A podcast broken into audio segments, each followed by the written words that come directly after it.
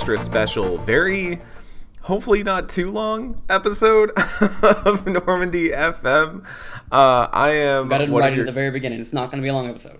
It's not gonna be. a- We promise. Look, okay, maybe. Look, look. We fucked up a bit. All right, we fucked up a little bit. not a lot, just a little bit. Um, turns out that Pittsburgh is a bit longer than we expected. Uh, I, al- as always, I'm one of your co-hosts here, Eric Van Allen, alongside Kenneth Shepard, who is responsible for this scheduling fuck up. Please direct all angry It's not a fuck up. It's him. just like the the section that is like thematically coherent to have in one episode.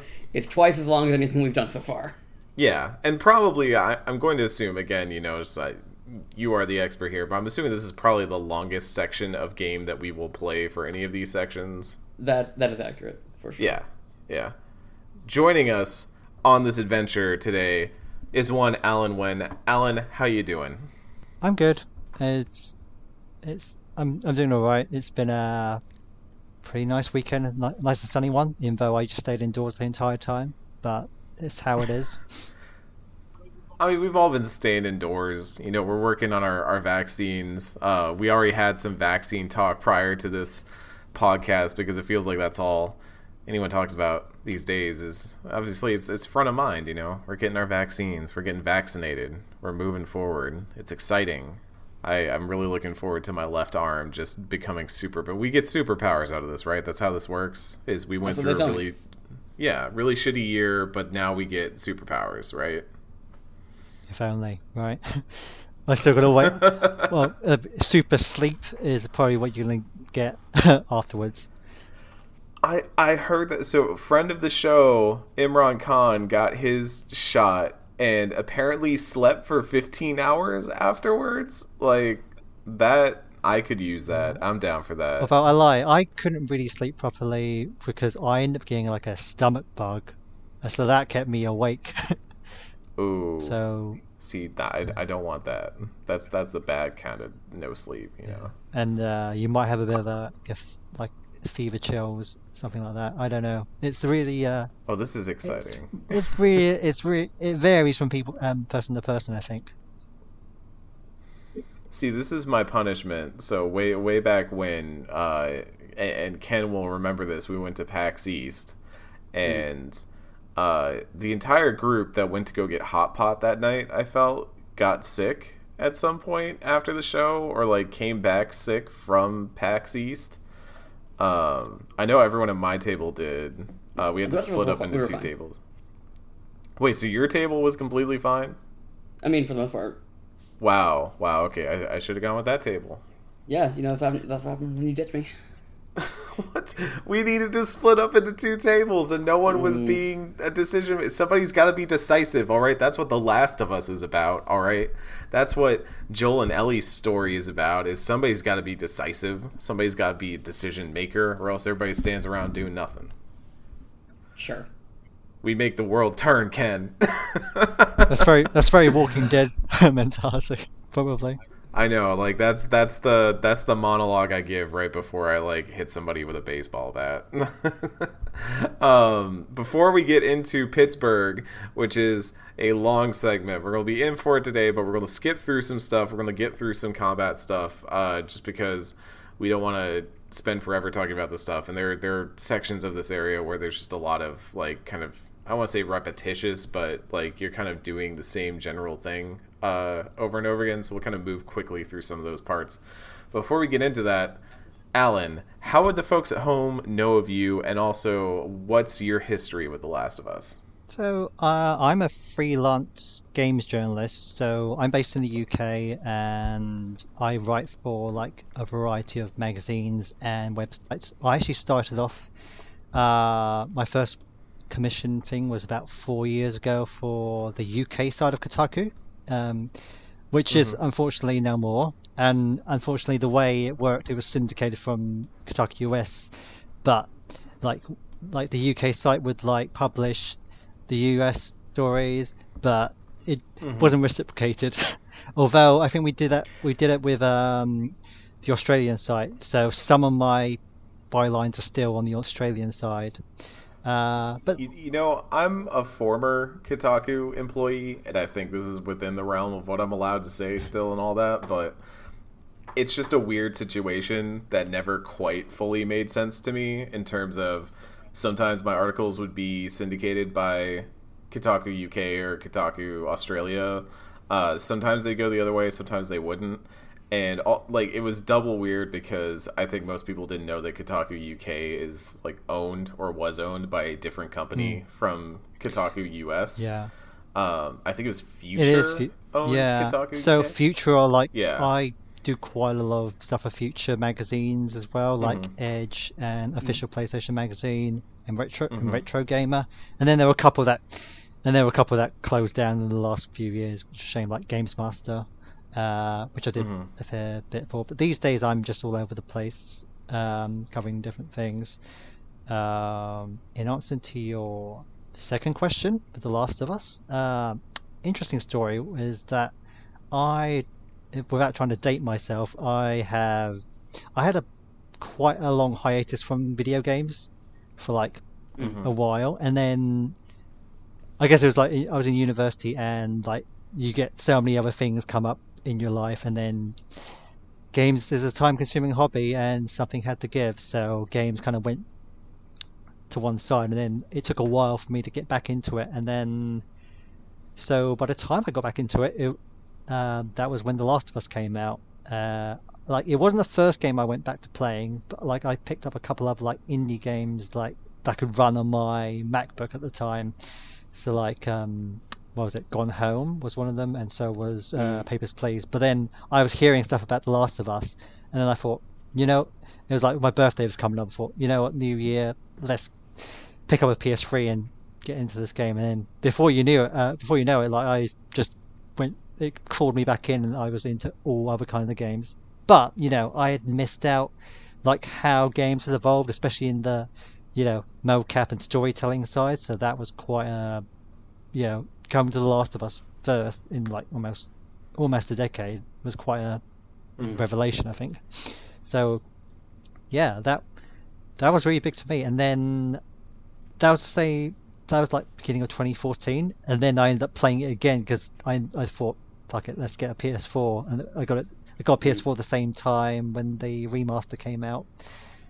Um, so yeah, that that was my relationship to The Last of Us, and then I reviewed The Last of Us Part Two for Stuff, which is a website, a UK-based website and magazine, uh, last year. And I've written a couple other pieces around it as well. So one was for VG twenty four seven about like Jesse and like the kind of Asian male character representation that you don't normally get. And then another one was about Mhm. Abby before like this was when people still had really strong feelings against Abby. So I wrote like my kind of like defense of why she's like one of the best Mm. characters in the game for Gaming Bible and feel quite vindicated because um, cause Laura Bailey's been winning all the when it came to all the best performances she's been the one who's winning all the prizes which was what I thought about which was yeah I thought she was definitely the one of the strongest characters in that game Mm. Yeah, I'm excited to get there because I feel like even now, I mean, granted, we don't want to spend a whole Last of Us Part One podcast talking about Last of Us Part Two, but um, it's it's been something that I've tried to keep an eye on because obviously, like once we get there, I want to be able to to talk about how it's received. And and the weird part is, I feel like we don't talk about Last of Us Part Two much these days, which is strange. because we that's because Like, that's all we fucking talked about last year Well, and I think you also got to take into account that there are a lot of people that actively avoid talking about that game because Right. discourse right. about the around that game is toxic on basically every side of the industry, and that's not just like fans that just like can't stand that a game's not about a man, and also you know even on the professional side, there's a sort of a toxicity around that game that has pushed a lot of people that even like wanted to talk more about that game away from talking about it. So, Right. and and yet Yeah. we're making a podcast about it. So, We're walking directly into the fire. but I feel it's it's it's interesting to talk about, um, and I, I guess part of the the reason why I think Pittsburgh today is interesting is that I, this feels like the part of the game that I saw the most often brought up because of whenever you talk about The Last of Us in terms of its brutality, like the way it's it's a violent mm. game. It, like this is the section that I feel I see most often. Like I was noticing areas from this section of the game specifically because for the most part we're not dealing with zombies in this section. Right. We're not dealing with um uh oh cordyceps. Uh, we're not dealing with infected here. We're dealing with humans. Uh, right. Once we get to Pittsburgh uh, Joel is driving in. Ellie's kind of waking up after having fallen asleep, um, and and we're driving into the city of Pittsburgh, and an injured man is, is coming out. He's making it look like he's injured and he needs help. And Ellie's like, "Oh, are we gonna help?" And and Joel tells her to put the seatbelt on. Is like he ain't even hurt. Uh, he knows. He can tell what's going on. Um, he floors it, ready to run the dude over, and uh, suddenly the ambush springs. A bunch of guys start shooting, and they get t-boned into the side of a store. Uh, and you're just immediately into this action scene where you're trying to not get murdered by a bunch of dudes, while also trying to do the murder to them. Um, it's really frenetic. It's really fast. It's really brutal because, mm. again, I feel like up to this point outside of that one section with Tess, uh, where we were escaping the Congress building, uh, we have not really had to fight a lot of humans in this game so far. It's been a lot of infected, and mm. humans are not only do they have different tactics in this game, not only do the hunters in this game have different tactics that they use, and obviously they have different abilities because they're not going to try and run you down. They're going to try and uh, flank you. They're going to throw Molotovs to get you out from behind cover. They have guns. They have bats. They have a lot of different implements that they can use to try and kill you, and they're going to search for you. So mm if they find a body on the ground, like an infected isn't necessarily going to see a body on the ground and start searching for somebody, but a human is. Um, I feel like this this is just a different kind of game in this whole section, um, and and it, it's really interesting because like I I used the bow a little bit. I felt like I tried to stealth some areas here. Uh, the opening area, I felt like it was almost impossible to stealth through. Um, this right. this open, obviously, right away it's impossible, but uh, at, even after like another wave comes in and we go through Pittsburgh and we keep going through all these different areas where the hunters have lived, the hunters have slept there. We're getting all this information kind of about what the state of Pittsburgh is as we work our way through these like groups of hunters. Um, its stealth seems very hard in this section. I don't mm. know, like like Ken, how are you feeling about it? It was um, I mean, it's interesting that you say it was hard because like I, through the the various um, points we've been upgraded at this point, like, I've been specking towards stealth. That's kind of how I operate in these games. And this first section for sure, like you, you are, you know. So mm-hmm.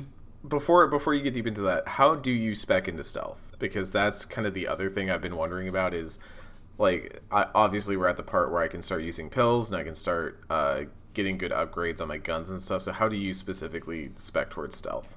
Uh, so like generally I put my uh, most of my resources into the bow specifically, um, mm-hmm. and I will do things like uh, upgrade my listening uh, mode distance and things like that. You know, the the tools that you have to actually do stealth in terms oh, okay. and and you know just uh, keep in mind how like and when you, I guess when you go into the game with like the perspective of like I'm trying to stealth the majority of things, you kind of like see how things that are that seem universal, like in terms of upgrades that you can make, how they can really funnel into like a very specific playstyle. So like like I said, like you can do listening distance, and that is gonna help you be more like aware of your surroundings in a way that like okay i know if i go this way and i'm going to take this one guy. I also am more aware of people that are maybe like kind of within earshot and that might hear me if something goes wrong.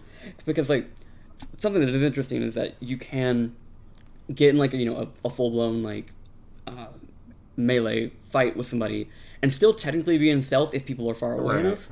Right. Um, which was you know not i mean that's kind of like standard now but at the time that was not even what like Uncharted did. And so like The Last of Us was like a moment in Naughty Dog understanding the degrees of these things for stealth. Because like if you got spotted by one person in Uncharted Three, the whole room knew where you were, and that was just video games. So yeah, it's just about like looking at these seemingly universal upgrades and like knowing what is best going to suit that playstyle. Mm, okay. So that was kind of what I did through the majority of this early session, except for you know obviously the very first one where everyone already knows that you're there. Um, because Mm-hmm. I honestly like was surprised that I did manage to pull off stealth kind of throughout this, and um, it was just because I had I had that uh, awareness that like if even if I fuck up on you know the opposite side of like a combat arena, as long as it does not break out into a shootout, there's a chance I can still uh, get move forward uh, undetected.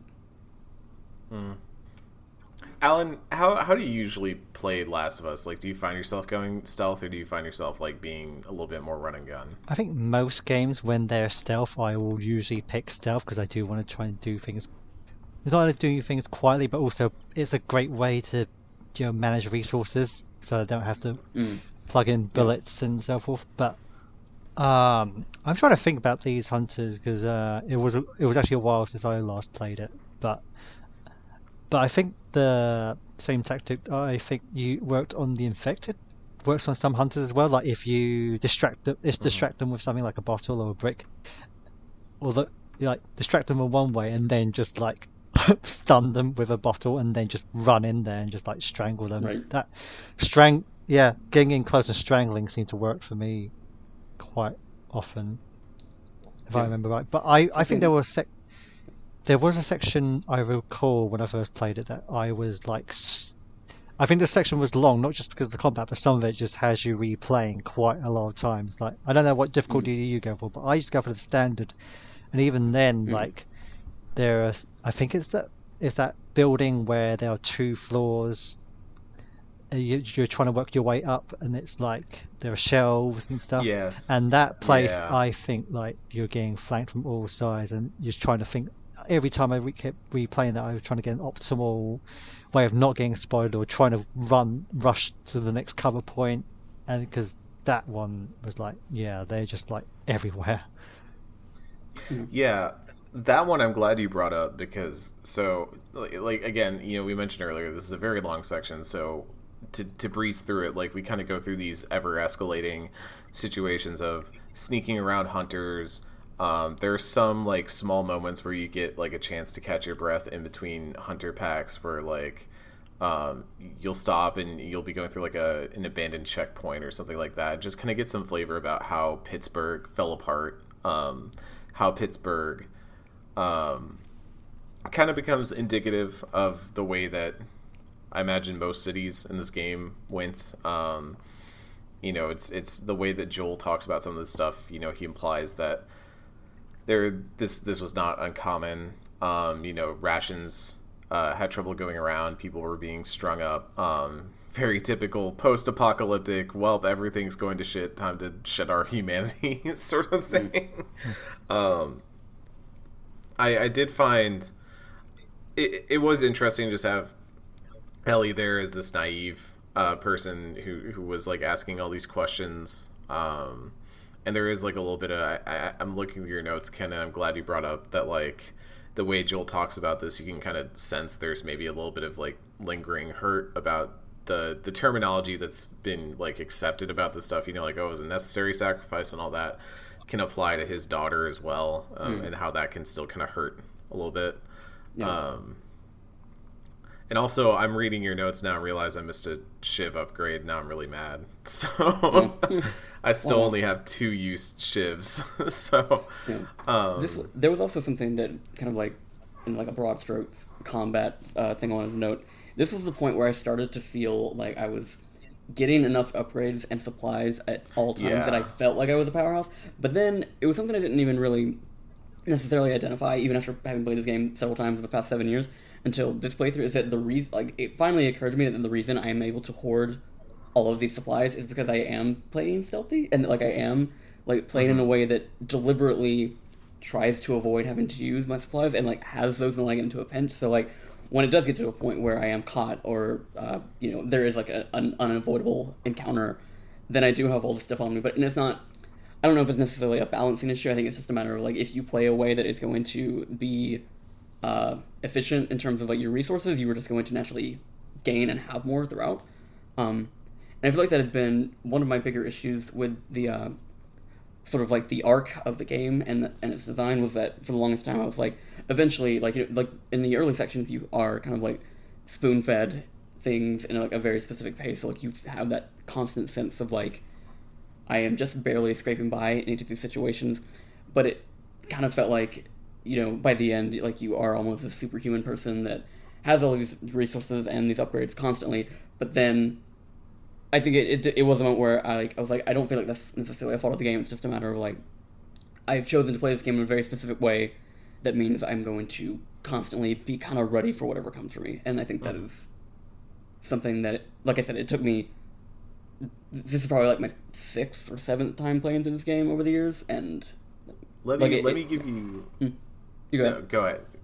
Okay, okay. I was just gonna say, let me give you a perspective from someone who uh, tried their best to stealth some of these early encounters, and just would end up in situations where, like, I accidentally, you know, maybe I, I clear half the room and then uh, accidentally like alert somebody and uh, send the other half at me. Um, I was still not very wanting for resources. Uh, this is before, so I will say halfway through this, and, and I will note specifically when it happened because I want to specifically discuss that. Uh, halfway through this, uh, I was playing this yesterday afternoon. I wasn't. Uh, I was hitting some walls and some encounters and stuff, so I did bump the difficulty down to easy to get through some of this. Um, and I'm glad I did because we will get to a point where I really wanted to discuss the idea of scaling difficulty in this game. Uh, but uh, the that two floor section that Alan mentioned earlier with the shelves and stuff, I I was a damn ghost in that area. All right, like I got I got through the streets up to the second floor uh, and almost completely to the end, never being spotted and never touching a single guard. I was completely ghosting it and then there's one section right at the end where the there is a dude who is just standing right in front of the only exit out of the place um, in a way that's basically like you're gonna have to move this guy some way or another. Um, i don't like it when video games do this especially stealth video games because i feel like that's a betrayal of what you, you know like you've given the player the ability to if they want to like be able to completely move through this space uh deftly and be rewarded for it. And here it's like oh no you just got to do something. And also like there were enough people around that it would be difficult to just take him out with an arrow or something like that. Um i threw a brick which got him to move and then snuck over and started sneaking down the hallway and then he turned around and saw me um, what ensued was possibly the dumbest section of gameplay I have ever had this video game so far. um, where there's like it, you head down, there's a hallway there that leads to like this sort of fire escape, sort of staircase down uh, into this like small parking area that is going to like lead into the next area. Uh, that area, especially those fire escape stairs or whatever, um, I had just about every hunter that was in the level that I had ghosted previously was now running down those fire escape stairs to come and murder me. and I think I took a screenshot of it by the time it was done because I was basically just standing at the bottom and just I had my shotgun and I was like unloading into them and I had my melee weapon with upgrades so I could take out two right away and then I was using the the 2x4 to just beat the crap out of the others and I was throwing Molotovs and Ellie's just sitting there the whole time like Joel look out. And I'm like yeah there's literally like 20 dudes on this fire escape. I'm trying to do some murder here. Please do not interrupt me. Proper shooting gallery. yeah and it, and it was like it was kind of difficult because like if i if too many of them like as long as they were all kind of stuck up on those stairs you know they could try to shoot but it was really difficult for them to shoot through the fire escape and all that to actually hit me. So that was kind of my saving grace. But if i let too many of them down they obviously like so I had to kind of control the flow and and like Molotov at, at the right time and stuff like that. So I was preventing too many from coming down at once. But I swear I killed like twenty dudes on that staircase, and um, but that that that moment was the frustration for me was it felt like I had played that level in the most skillful way possible, and then one mistake at the end resulted in me having to like completely undo all the work I had done up to that point. But then like I spent all those resources and like one one shiv lock door later, I'm completely back to full again. And I'm not really having trouble keeping my stock up. Honestly, like shivs are pretty easy to come by and now that they're multi-use, I feel like I'm going through them like much slower than I was previously. Uh, they're much less of a commodity now, or, or, precious commodity, I should say. Now it's like having an upgraded melee weapon is really nice, but I don't know everything else. I'm just like I'm kind of like even in this level, they're giving you straight up Molotovs. They're not even just like putting the ingredients there. They're like, hey, here's a Molotov. Like it's just hanging out over here. You can pick it up and take it. So, uh, it was um, it was interesting. They had because was it the Molotov is the same ingredients you need to craft med kits. So it's kind of like you have to choose right. whether or not you want to be like choose like off- offense or recovery. But I think I got to the point here around this where there was kind of enough resources that I didn't feel like I had to sacrifice one over the other. So it was mm-hmm. generally yeah. I, that's that, that's the choice they wanted to give you, but on the standard difficulty, it feels like you could do both without too much of a fuss. So that's the thing I wanted to bring up about the scaling difficulty is it kind of feels like the game is pretty manageable on standard, honestly. And and so when I bumped it down to easy, we'll talk about the specific reason why I don't like easy. Actually, surprisingly, um, but uh, it just kind of feels like even on standard, you're being given everything you really need, um, and I'm guessing like grounded, like that's where the challenge mm. is. That's where like the struggle for everything comes from. And you know, we've had people on here who've said they've played grounded before and it was just like brutal. But um, I I know that Last of Us Part Two is supposed to have like kind of more intense difficulty sliders, like more mm. things that you can kind of toggle and play with. Um, yeah. So I'm, I'm kind of looking forward to that because I feel like there's a pretty big disparity between challenges here. Um, where where the easy definitely feels too easy. Uh, and I guess we can talk about that as we get to it because eventually we get to a hotel that we're working our way up through. Um, and as we get into an elevator shaft, uh, we help Ellie up to an area, and then as we try to get up there, the elevator plummets down into the bottom of the hotel uh, to like where it's kind of sunken in. And we go through this whole segment where Joel is trying to get back to Ellie to, to join back up with her. And um, this is where we're introduced to an enemy that isn't really named, I don't think, or at least I didn't feel like it was explicitly named. I had to look it up, but they are apparently different from normal infected and from stalkers. Yeah, so they are called stalkers. Um, yeah. I'm not really sure what their mechanic was because it kind of felt like there was a red light, green light thing going on. Like so they, they would. The the thing about them is that they are described like as ferocious as a clicker, but um, with the sight of a runner. But what the, the interesting thing that they do is that they are able to hide and be quiet, so like you can't listen for them. Um, mm. They are used very sparingly in part one, but they become more of a uh, frequent thing in part two for sure. Um, but yeah, like they don't have the same sort of like introduction that I guess like the, the clicker does. And so it's not really outwardly spoken to you that that's how they work. It's just kind of a thing you have to infer based on the fact that they do literally like hide like at the edge of a doorway, like look looking for you, and um, they do eventually like go quiet. And so like if you're holding down for listening mode, um, they will just straight up disappear. And that is interesting. It's it, like you know it's a very nice subversion of how like the game is played at that point. But it is yeah, it's not outwardly spoken to you anyway. So so this is where I want to make my case for don't play this game on easy. Um, not only was there no bloater in this section for me, which I understand now there was supposed to be a bloater in this section, hmm. uh, but the stalkers always made noise. I could always see the stalkers on my listen mode. Um, I, I didn't know about the, the bloater thing specifically, but there also like is like a non-zero chance you might have just missed it because like it's not something you have to fight in like it was at Billstown. It is one that like you can just be like it's after you turn on the generator and then like you know they all start to descend upon you um and I, I i didn't fight the bloater but i did like in my process of running to the exit did see it, shot it with my shotgun once, to, like kind of stun it, and so I then I kept running away. Um, Maybe yeah, maybe I did skip it then. It is totally possible that on on easy it's there, but I just like missed it because Yeah. I did the generator last. I found the key card first. Uh, Yeah. Tried to swipe the key card, and then realized I had to go do something, and then was pretty lost for a while. And then the game was like, "Hey, here's where the freaking generator is. Go hit the generator."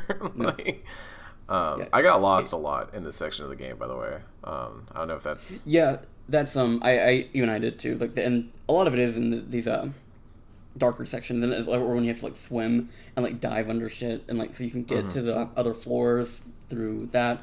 Um, yeah, and it, I mean it is an interesting section. Just like it is yeah, one of the more like explicitly horror sections of the game, um, and it is one that like is one of those like really standout moments like for like when the bloater shows up. But it was like I did prefer this use of the bloat, bloater versus what they did at Bill's Town because like I feel like in the like when you make it a boss, that's when it becomes like um it's just you know this thing that you have to run around cover and try and not get uh, caught by. But when you put it in like a more natural setting in the world, it becomes like way more scary because I just turned a corner and that fucker was right there, and that and that was even and it even made me jump knowing it was there. Like when I first played it, you know, back in 2013, that was a fucking moment of like, oh fuck, I gotta spin on my heels and run towards the exit that I hope I'm gonna find. Even because like I did have a moment even here where I had to like kind of circle around twice because I lost my way and I didn't know where, where the exit was.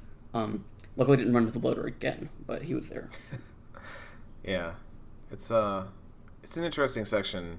And Alan, do you do you have any like strong feelings about the the stalker, the bloater, or any of the the interesting stuff that the game is kind of throwing at you at this point? that point, I mean, it's not. I. It, at that point, it's sort. It's almost a bit of a relief just to have infected the fight again, just because they're a little more. Well, it's a little bit more predictable. Also, then they then they introduce these like stalkers and stuff just to keep you on your toes at the same time. So it's nice Mm. that they're still introducing stuff, and also this is down like when it's. This is when we're back down to like I think with the spores and the darkness, so it's kind of like it does bring in that kind of horror element back in. Whereas the fighting against hunters is more of a open kind of horror, you know, like these are the humans, like other human people Mhm. just trying to kill you, and it's a bit something more brutal. And I think are we talking about the hotel section? That is where we get up to because I remember my this is probably the same. This might be the bit from the E3 demo because this is like when I f- was looking up clips back then. Yeah. I remember the one that I like the first one I YouTubed up was I think this section when when Joel and Ellie are just like getting in. They have to cross through the water, and then there's a big, and then it ends, and it ends with like them fighting a group of hunters, and Joel taking a shotgunning the guy to the face. And that Mhm. was like quite. That's that's Mhm. when I watched that clip. I thought, wow, shit, this is like this is this is like intense. That's what kind of made me feel Mm. like this is a game I need to play. Although I was going to think about how did you feel about Ellie as like an AI companion? Because like she was really good on, she's been really great on as a companion for just like story and and just dialogue. But then like how she kind of plays because from that same demo you you had I remember seeing there's a kind of sense of that you know she's a very active kind of companion like who can jump in and stab the guy or like or like distract them but I kind of felt like during these kind of fights that she doesn't she doesn't actually do do an awful lot like she or like yeah they Yeah. don't spot or yeah she'll run around then no one will pay attention that she's there and it's and then when I end up end up playing some more games over the years with like AI companions, because like my the one that I always think back to is like Ico, and that one was always a Mhm. very that's like always had a that's like one of my favorite games of all time, and I always thought that that kind of bond and protecting your uh, was like really like uh, special. Whereas I think a uh, I found a lot of like other AI companions are like too they're too reliable in a sense that they don't really you don't really care care for them like you're supposed to. I mean, there's that there's that section really early on at the beginning of Pittsburgh where yeah, um, you have to Ellie's being like attacked and being choked by one of the hunters, and then you're running over and Mhm. saving her. But then like that that was like a scripted moment, whereas there are no moments where she's in genuine peril that you need to like come to her aid. So there's I, I mean, I think there's been moments so far where, like, I know in Bill's Town there was a point where we were getting run run at by a bunch of infected, and it put her in one of those um, like preset segments, and they did the same with Bill too, where like an infected is attacking them, and a little like timer bar pops up over them, where it's like, oh, you need to to do something to help them out, or they're gonna get attacked and die.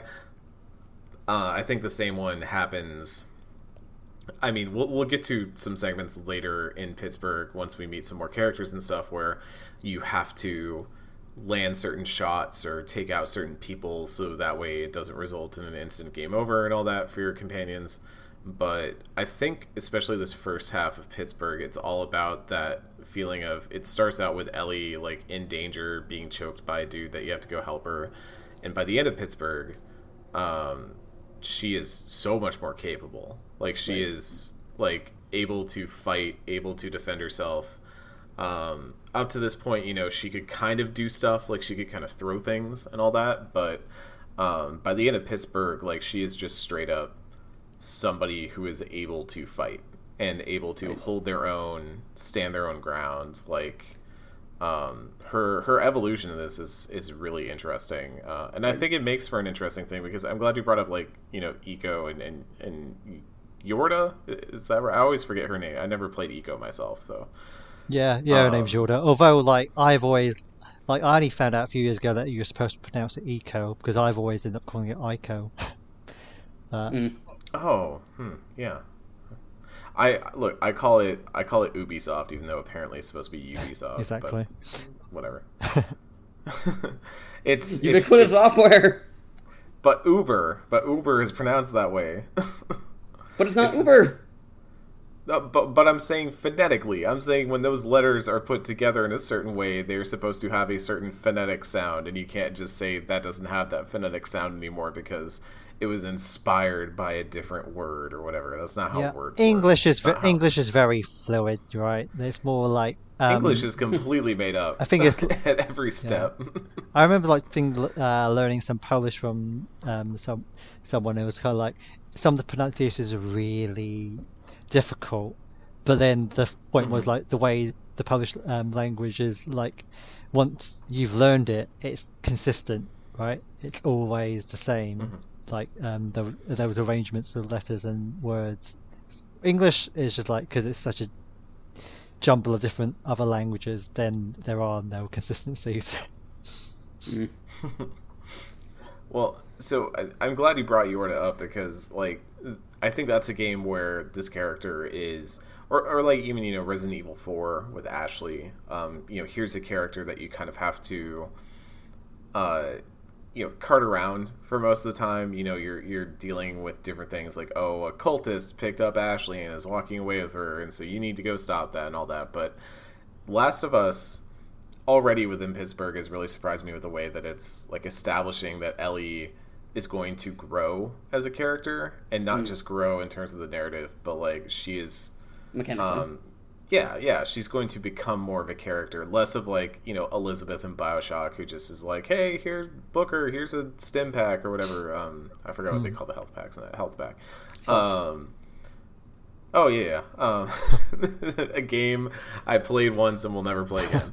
Um, like, hey, here's here's some stuff. Like Ellie does that sometimes too, but only when you're kind of walking around ambiently, and it's more like, hey, I found this over here, and you're like, cool, thanks. Um, but I mean, the big turn here comes when you uh, emerge out of the infected area of the hotel, fight some more hunters, put a ladder down, and then a hunter jumps you is basically about to kill Joel until a third party comes in and shoots the hunter in the head, and it's Ellie. And you kind of have this moment where it's like, okay, Ellie has killed a guy and like straight up shot a dude in the head from pretty close distance. Like there's there's very little like it, you know it's it, it's happening all in front of her and Right. um, Joel has to deal with that, and he doesn't deal with it very well. He's, um, you know, this next section where you're kind of moving through the hotel, getting out of the hotel.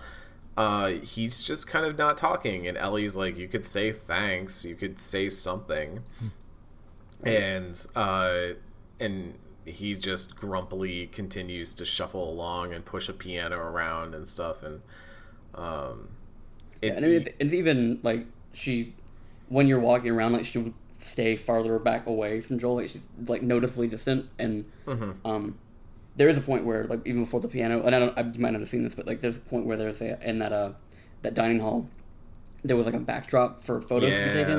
yeah, Yeah, and then Ellie's like observing it, and Joel like tries to explain what it was because like I, I guess at this point like he feels like she doesn't know anything about the old world, so like she is immediately like I know what it is, and then the second prompt where she says she wasn't trying to disobey Joel, but she was just, that he was taking a long time, and she, I mean granted like yeah he did take a long time. There's a lot to necessarily like your mind to race and assume that maybe some things have happened. So um, then Joel, but then Joel fucking doubles down. It's like it doesn't matter what you thought. You need to listen to me. And then she's just like, whatever. And, I, yeah, it becomes like this conflict, but um, I think the more interesting thing is that it also resolves fairly fast because we get to a section where we're leaving the hotel and we find a rifle up on this like kind of catwalk area, and Joel, you know, looks down and there's a ton of hunters down below. He's like, "We're gonna have to get through them." and so he hands the rifle to Ellie and teaches her like how to use it and is like you're to cover me from up here and it's this really like sweet scene mm. almost where like he's explaining to her okay this is how the bolt works as soon as you fire you're to want to get a new one in there make sure that stock is up in your shoulder. It's going to kick a lot more than you know she has a funny joke about it like she's like oh she shot a bb gun at rats before. He's like it's going to be a little bit different than that but same basic concept. Um it's it, and, and as i went through there i almost like wanted to get into shit right away just to like give ellie the chance to shoot people. Um I, I took out a few guys stealthily and then um I got spotted shooting one guy with an arrow. So I actually don't know what happens if Ellie doesn't get to shoot the gun at all in this segment. Um, but once she starts shooting, like she nails dudes, like she takes Yeah. them out, and uh, even Joel starts making remarks like "nice shot, kid" and stuff like that. Like, um, it's it's a really cool segment, and it's I, I really dig that that was kind of the introduction to like okay now Ellie can use a gun because uh, you know eventually like after you clear that area Joel takes the rifle from her and hands her a pistol is like let's give you something a little bit more your size.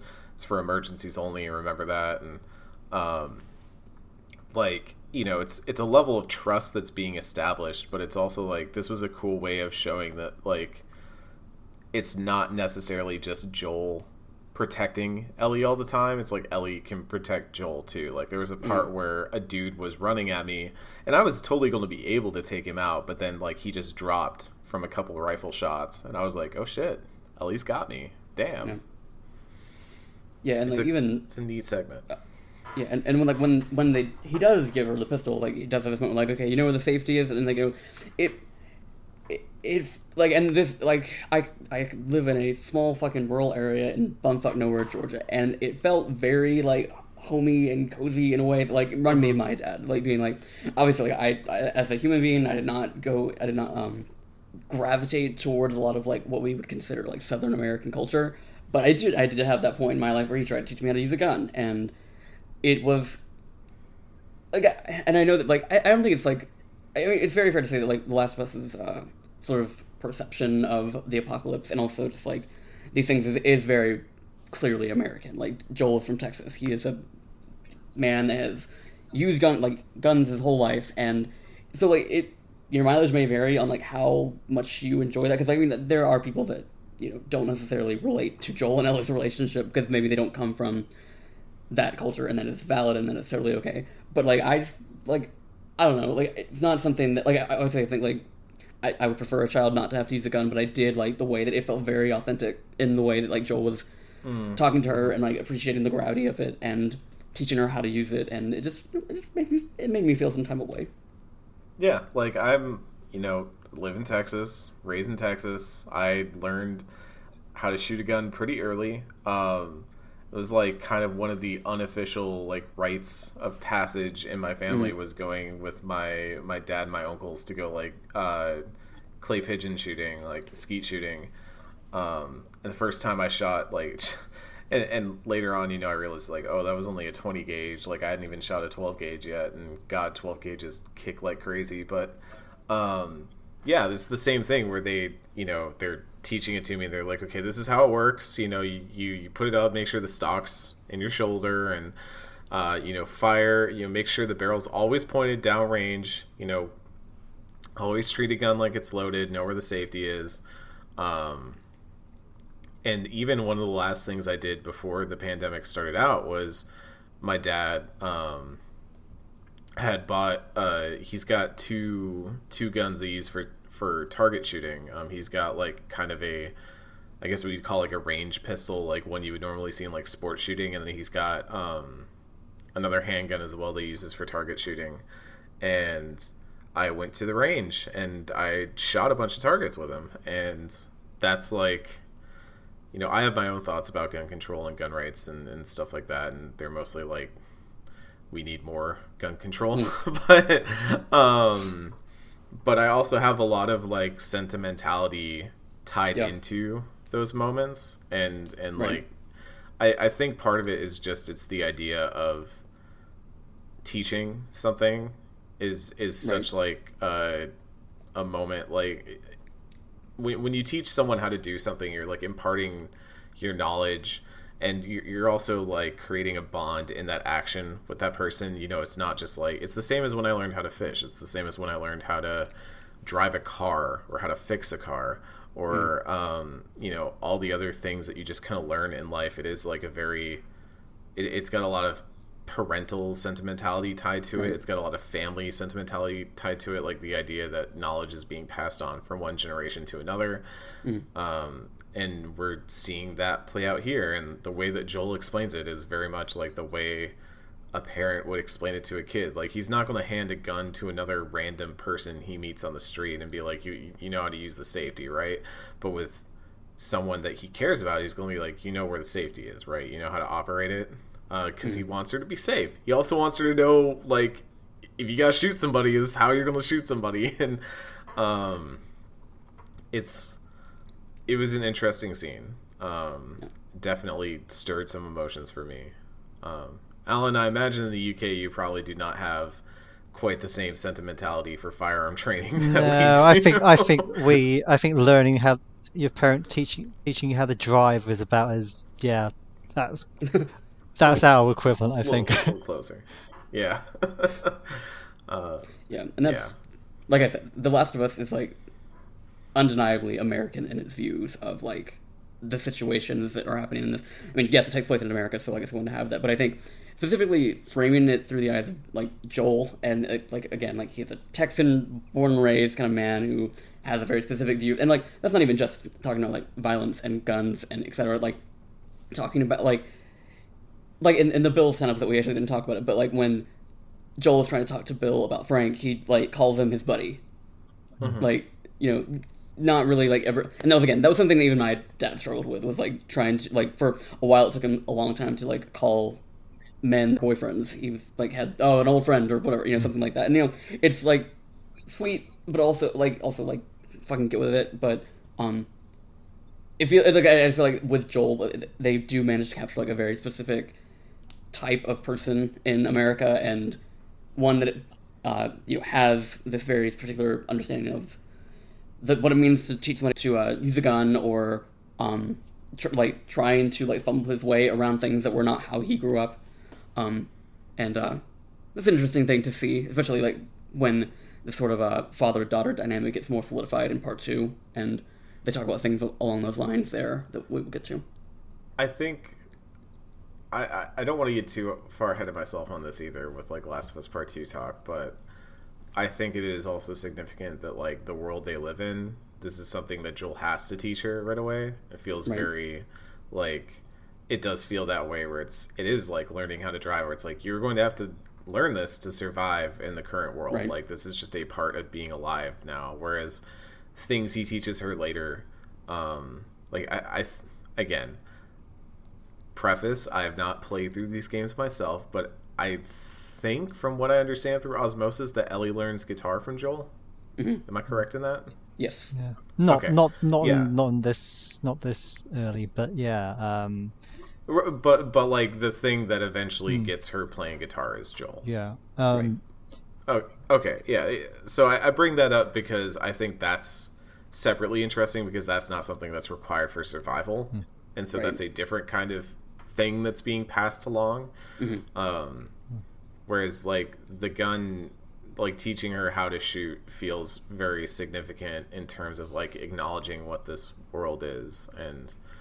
I mean, we can talk a little bit more about this near the end because I think it's going to circle back around in an interesting way. But um, there is like, it, you know, it's a lot. It's a lot of responsibility that's also being handed to Ellie right now. Like, guns are things that kill people. Like, they are machines designed to kill people, and that's being.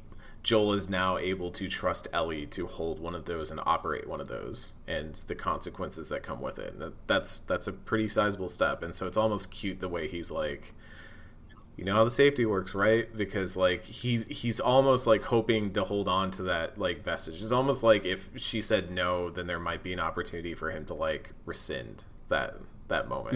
But um, that's me reading into it a little bit. But um, it's it's interesting. It's an interesting moment. I imagine. I imagine he Um, never had to teach Sarah how to use a gun. Right. No, no. Or if he did, it would have been in like a recreational situation, or you know, it. And I think that's also kind of the major difference here is that this is not like this is not like what my dad did, where he took me out to the range and, and taught me, you know, how to shoot at targets and stuff like that. Like this is learning on the job, so to speak. like this is like you are learning to shoot by shooting people, and the reason you are learning to shoot is to shoot people because and and infected, but like that's kind of one of the larger things that I, I've I took out of Pittsburgh was like this idea that you know the world has gone so to shit that like humans are as much of a problem as the infected are. Like I Or one of the things I kept thinking about throughout all of Pittsburgh was like if if you know if the infected were not an issue would humanity be able to return to normal anytime soon? Because there are just atrocities being committed throughout all this section of like people being burned um, or, or immolated in some way people being murdered for for supplies. Um, there's there are like sections where it implies that the hunters have been hunting down people and doing bad things to them. And it's like I, I look at this stuff and, and I I kept thinking throughout all of it like there there aren't necessarily zombies that are forcing them into this anyways. The zombies don't force them into doing anything. It's scarcity that's doing this. It's need that's doing this. And will the absence of, of any of these infected actually fix any of this? Yeah, I think we might have missed uh, over because it is revealed or implied earlier on that Joel was part of. He would have. He would have been one of these guys at some point during the Yeah. last twenty years. Yeah, yeah, yeah. Ellie, um, Ellie brings up like the "How did you know it was an ambush?" And he's like, "I've been on both sides of it before," um, and that's that's kind of a. I don't think that's like a shocker moment, but that is a moment where you're just like, "Oh yeah, there is like there's 20 years of Joel's life that we didn't play through, and Right. He could have led a lot of different lives in that time." Um. I'm, I'm now looking back at the, the notes to see where we're headed to next. Um, Yeah, I'm not sure if he ever got that statistic because it's the way that the hunters talk no, about no. like other people as tourists, so they're like basically fair Right. game. Anyone who passes through, Yeah. especially like the the couple that get gunned down. Like I think we might have just gone past that bit, but uh, that was particularly That's about bru- that was quite particularly brutal because like because it's the wo- it's not the the guy kind of gets he almost gets kind of killed off screen. She's like shotgun to the head right in front Mhm. of you, right in front of you, which is like Right. pretty brutal. hmm Yeah, that that's the next part that we get to is like this. Uh, we we start encountering this this. They call it like a truck, but it's like basically a military Humvee that the the hunters operate, and kind of becomes a, a thorn in our side for all of this section. Um, and it, like you said, it, it runs down this couple that's trying to get away, and that's that's where we hear that like, oh, they were one of the last groups that the hunters were trying to deal with, alongside the tourists, as they call us, um, which is, I think, an interesting phrasing, interesting terminology that they've created. Uh, but um, after we deal with the the uh, truck and we kind of move around all these different buildings. There's like a great segment where they're you're on the edge of a of a I think it's like an apartment building, but you're you're moving along the edge on the sill and the truck pulls up underneath you and Ellie like freaks out and Joel's like don't worry, it's not going to be able to see us cuz the turret can only like look in certain, you know, angles and stuff like that. Uh, but then you get into a room and uh, Joel gets into a tussle with a fella, and and Joel's whooping on his ass until Ellie tells him stop because there's a kid with him who has pulled a gun on them, and there's kind of a standoff for a moment, and then both sides kind of relent, and this is where we meet Sam and Henry, who uh, are God, what would you estimate their ages are? Like I'd say probably like late twenties, and then yeah, around the I- same ages as Ellie wanna- is. Wow, this kid. I want to say that um, I want to say that Henry said that he was like five when the outbreak happened, so he would have been Right. 25, 26. Um, yeah, And then there's a, there's a line later where uh, Sam says that, or Ellie says that she's 14, and Sam's like, "Oh, me too." And then Henry kind of like laughs, like, "Oh, you're 14." so he's like maybe 12, 13 or so. yeah, yeah. I think I think So he would have been, yeah, they're both he would have been born during the outbreak as well. So Yeah. both of them kind of have fuzzy ages, but they're brothers. Um, they came into the city as part of a group of survivors looking for supplies. They all got scattered by the ambush. Uh, now they're trying to get out of the city and meet up at a radio tower uh, outside the city, which is kind of their meeting place to, to reconvene.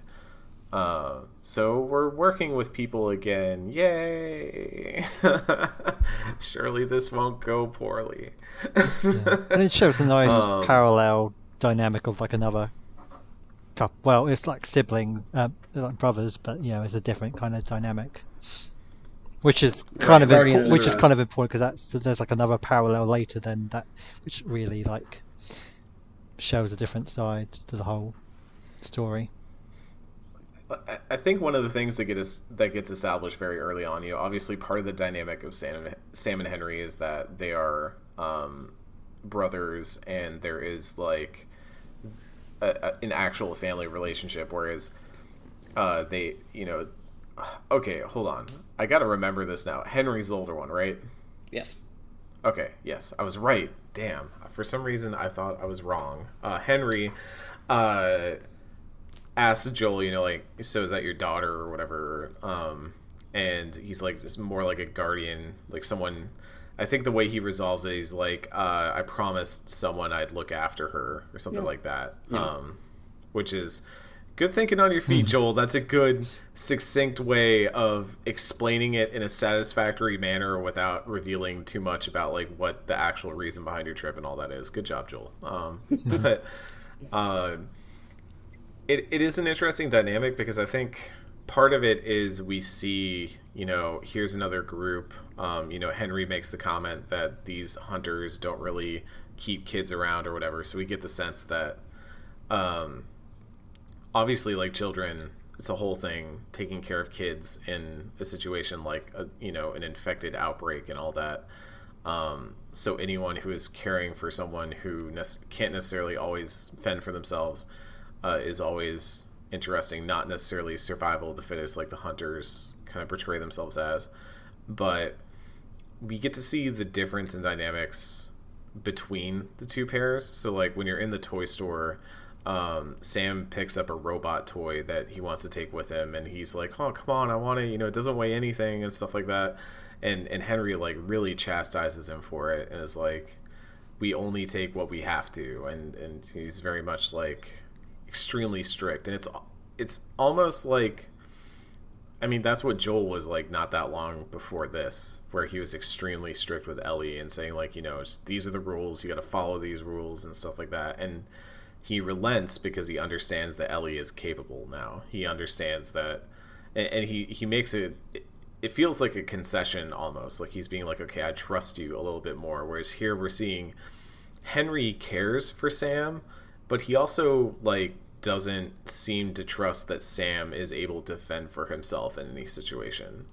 Mm. Um, and in some cases, like Sam is a kid, like that's totally right. understandable but at the same time i feel like it's this simmering pot that builds up over time where we start to see how that affects sam's own mindset and how sam perceives himself in this world yeah um, and even even on that note like joel was very strict with ellie from the beginning but like joel never like insisted that she was not allowed to like take things that she liked and like have things that she was interested in and right. it's like there are questions like what what does a childhood look like in the in the apocalypse? And like, Sam can't even have a toy that he wants, and like he's being kept to the bare essentials of like what it is to survive.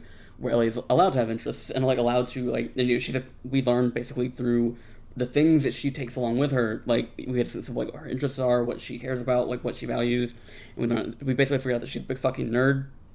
Meanwhile, yeah, I mean, we've been picking up comics for her, mm. right? Like that. That's a big mechanic that gets introduced in Pittsburgh. Is that I think I found like two or three comics that are like ones where Joel is like, "Hey, I found more of that comic you've been reading," and Ellie's just like, "Cool, neat, I'll read it later." It's like, yeah, it's such a difference from that toy store. Hmm. Yeah, and it's even like, so we did have, just have the moment where like we we taught her to use a gun, and like maybe that is like an essential part of growing up in this world, but like, it feels like Sam has gone like one direction, or like Henry, I guess, in in terms of like what he wants Sam to be able to like uh, take with him and like know to like even as they're moving forward, like leans in so far into one direction. It feels like Sam doesn't like he like he doesn't get to have those interests. He doesn't get to have those things that he cares about, and it's, it's kind of fucking sad. Yeah, it's like well, it's mm-hmm. like being a protect being a protective parent to the point of suffocating, I guess, which is like right. doing it out of love because this is like this is what we need to do to survive, but then it's also yeah,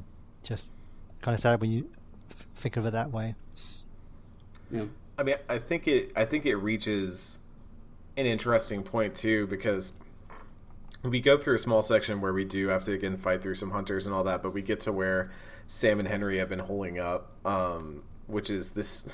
I, I love this bar by the way. It's like the CEO's office in some uh, business uh, area, and, and, they're basically holed up in like what what seems like a financial holding or something like that, like you know, somewhere where people make a lot of money, and uh, they've holed up inside the CEO's office because they have the key for it, and they're the only ones who have the key. So it's like their safe house. Even if the hunters knew where it was, it'd be difficult for them to get into it and all that. So, um, you you go into this office and they're hanging out, and like Joel and and Henry are are just kind of talking, and they talk a little bit about the Fireflies. You learn that um, Sam and Henry, or at least Henry, is heading out to join the Fireflies out west and is bringing Sam along with. Um, and Joel kind of gives him a little bit of shit about it, like, hey, you know, you just want to join the Fireflies, you're to drag him along too, and all that, and before you know revealing that they themselves are looking for the Fireflies. Um, but they look over at you know the kids at Ellie and at Sam, and they're they've got a bag of blueberries and they're just throwing them up in the air and catching them with their mouths and stuff, and they're like having fun and laughing. Mm. And there are segments throughout the rest of this uh, section of the game where you, you can pause and let them kind of play games and stuff like that and interact with each other and it feels so different because I you know here at least it's like you know it, it happens in a cutscene and all that but with the ones that happen out in the real world you kind of have to have them happen by Joel choosing like you have to choose to stop and let this happen and I feel like there's almost an implication there that like if it were up to somebody else, maybe they wouldn't be stopping to play a game of darts or play soccer right. or whatever. And um, it's it, it almost feels like you're starting to rub off on Henry a little bit right. and like, hey, you can lighten up, you can you can let Sam have some fun and all that, but then it becomes go time. You Henry gives you the rundown of what they're going to do. There's this guard gate that they're trying to get through to get to the bridge so they can get out of Pittsburgh. And uh, once you get there, uh, it's once you get ready to move out, he's all business with Sam again. He's like, stick to me like glue, do this, do this, do this. And that that kind of goes away. Like Joel isn't sitting there prepping Ellie for this stuff. He's just like, you know what you got to do. Right. But I don't know. It's it's it's almost kind of tough to watch at times. I I don't know. So the spotlight, the spotlight area. I fucked this up real bad, guys. I, I think I remember redoing this bit quite a lot as well. Yeah, Um, I, I did too. Like it, it was, there were a couple points where it seemed like the AI, like Henry, was not following where I thought it was supposed to. So I like there were points where I like the the stealth section like that seemed to be almost scripted, like did not go as planned. So I just reset the thing because I was like that wasn't my fault, and so I had to like start over because Henry was not grabbing somebody when I grabbed him, and uh, yeah. Oh, are you someone who Yeah, are you someone who like auto restarts like basically the moment you fuck up? Uh, I mean, it depends on how far into it I am. Like, how far have I committed to what I'm at? If it's like at the very beginning, like this, because like there's a point where Henry's like, "Okay, I'm following your lead," and you grab one guy, he grabs the other, and that's supposed to be like they're supposed to be in sync. Uh, There were a couple times when that didn't happen, and I was like, "Okay, what the fuck? That's not how it's supposed to work." Because like suddenly, the entire encounter was messed up, so I had to start over. Um, but then if it got to be like I, I was like already at the gate, and like there was a bunch of people that were uh, that had already taken out, and like I was like, oh, that's not worth starting over. Um, I, I did have this. Okay, y'all can talk about how you fucked up in a minute, but like the the time that eventually did work, that what I did actually get through, uh, what happened was, I stealth through it initially and got the people that were on the ground. It was the people that were up on top of the gate that I had to worry about. But what I did was I shot one of the two that was on lookout on top with an arrow, and then one of them, like the other guy, like saw it, like started freaking out, and then the other, the rest of the group started to come over, and they were uh-huh. all like, "Oh, what's going on?" Threw a Molotov, took them all out at once. Got him. See, I wish That's I'd cool. thought like that. I wish I'd come up with that because I think the first time I tried it, I could have done that because the, the first time I went through, I tried to like do it real stealthy. So I took out the dudes that were on the ground, um, and then I went and shut off the generator because I was like, aha! Now the now the the spotlight dudes will come down and check it out. Instead, like the entire group came down to check it out and immediately started fanning out and it's like eight dudes or something it's a lot of guys up there that i did not see previously and so i was like oh man i fucked up like turning off the generator isn't the way to go so i restarted the encounter and then this time uh, i got up you know i took out the dudes on the ground and i got up real close and ellie was like joel there's someone on the spotlight up there. And i was like yeah i got it ellie. And so i pull out my bow and arrow and i'm like clearly the game wants me to take that dude out and it will reward me for doing so. And i took him out and all eight dudes were like yo there's someone out there. Let's go get him. And i was like oh damn it. So that time i was just like okay you know what? Whatever. Like it's just murder time now. Let's just get to it. Like let's get through this section. But i'm not really sure how i was supposed to stealth that one. I guess since the best way would have been to like try and set up some bombs or whatever and then turn off the generator and just run hmm. away really quick and go hide and that would have been the best way to stealth it but i don't know. It's an interesting encounter. Alan do you remember much about like this section? Like did you kind of fuck this up a little bit too? I think I, re- I think I recall restarting it over and like I I would basically restart if I messed up. The moment I get the alert, I'm like ah fuck it, because I just want to like my idea of playing stealth is trying to whittle it. I can't commit to stealth. I just try and whittle down as many of them as I can, just so when it when shit hits the fan, they'll be like, well, it's only going to be three or four guys. That that's manageable, not like eight. So yeah, for me, it's like stealth is like a ticking clock. You try to like outrun it as long as you can, and then Mm. shit happens, and then yeah, but but then by then it's fine, and then we can move on to the next section. Like I think, I think that was the same with. Without trying to get into part two again, that happened a few times in part two. Like, rarely did I ever make it to the end of one encounter scot free. It'd be like, well, you, because once you set it off, you can't. It's really hard to reset it, right? So mm-hmm. so you have to just kind of like, Uh, yeah. If you don't get them all out, then just gotta fucking get rid of them.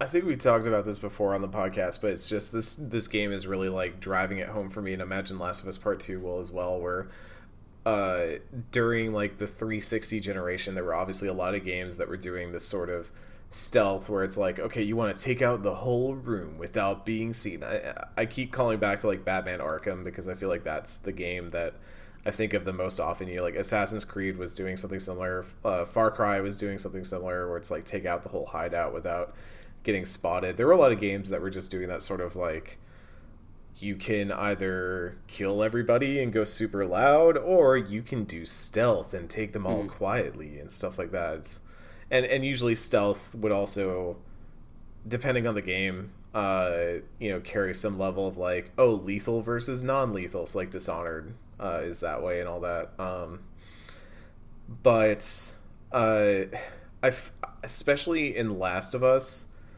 i feel like the game is almost more comfortable in being a game where it's like you were going to try and stealth for as long as possible to you know, because that's the most sensible thing to do. It's what's going to expend the fewest resources possible to try and you know make it through this situation.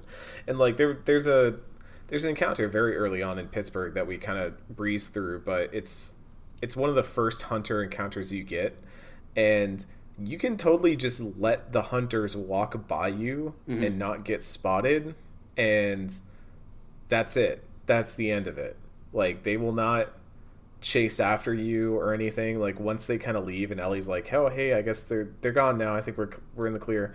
Like and there were a few other situations where I did that where I just completely avoided a pack, but also like the idea that once it goes loud to just be cool with that and be cool with not 100% ghosting all these areas like I, I feel like the game almost rewards that because the combat it, it is fun like when you get into the the middle of a fracas, you get in a melee or whatever, like mm. it is kind of fun to just be running around chaotically and trying to take people out. Um, I was trying to be way more judicious with my shots because uh, if you try to just like spam shoot somebody, you'll take like five or six shots to the chest sometimes to take some of like the armored dudes out.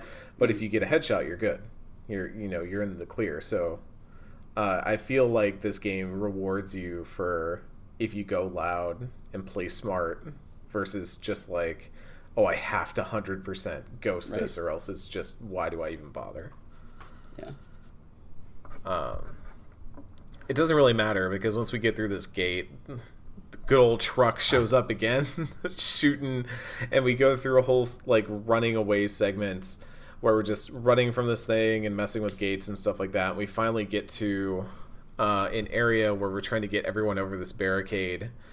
Uh, and the ladder breaks as Ellie is climbing up over it. Sam and Henry are already at the top, and the ladder breaks while Ellie is on it. She gets up there.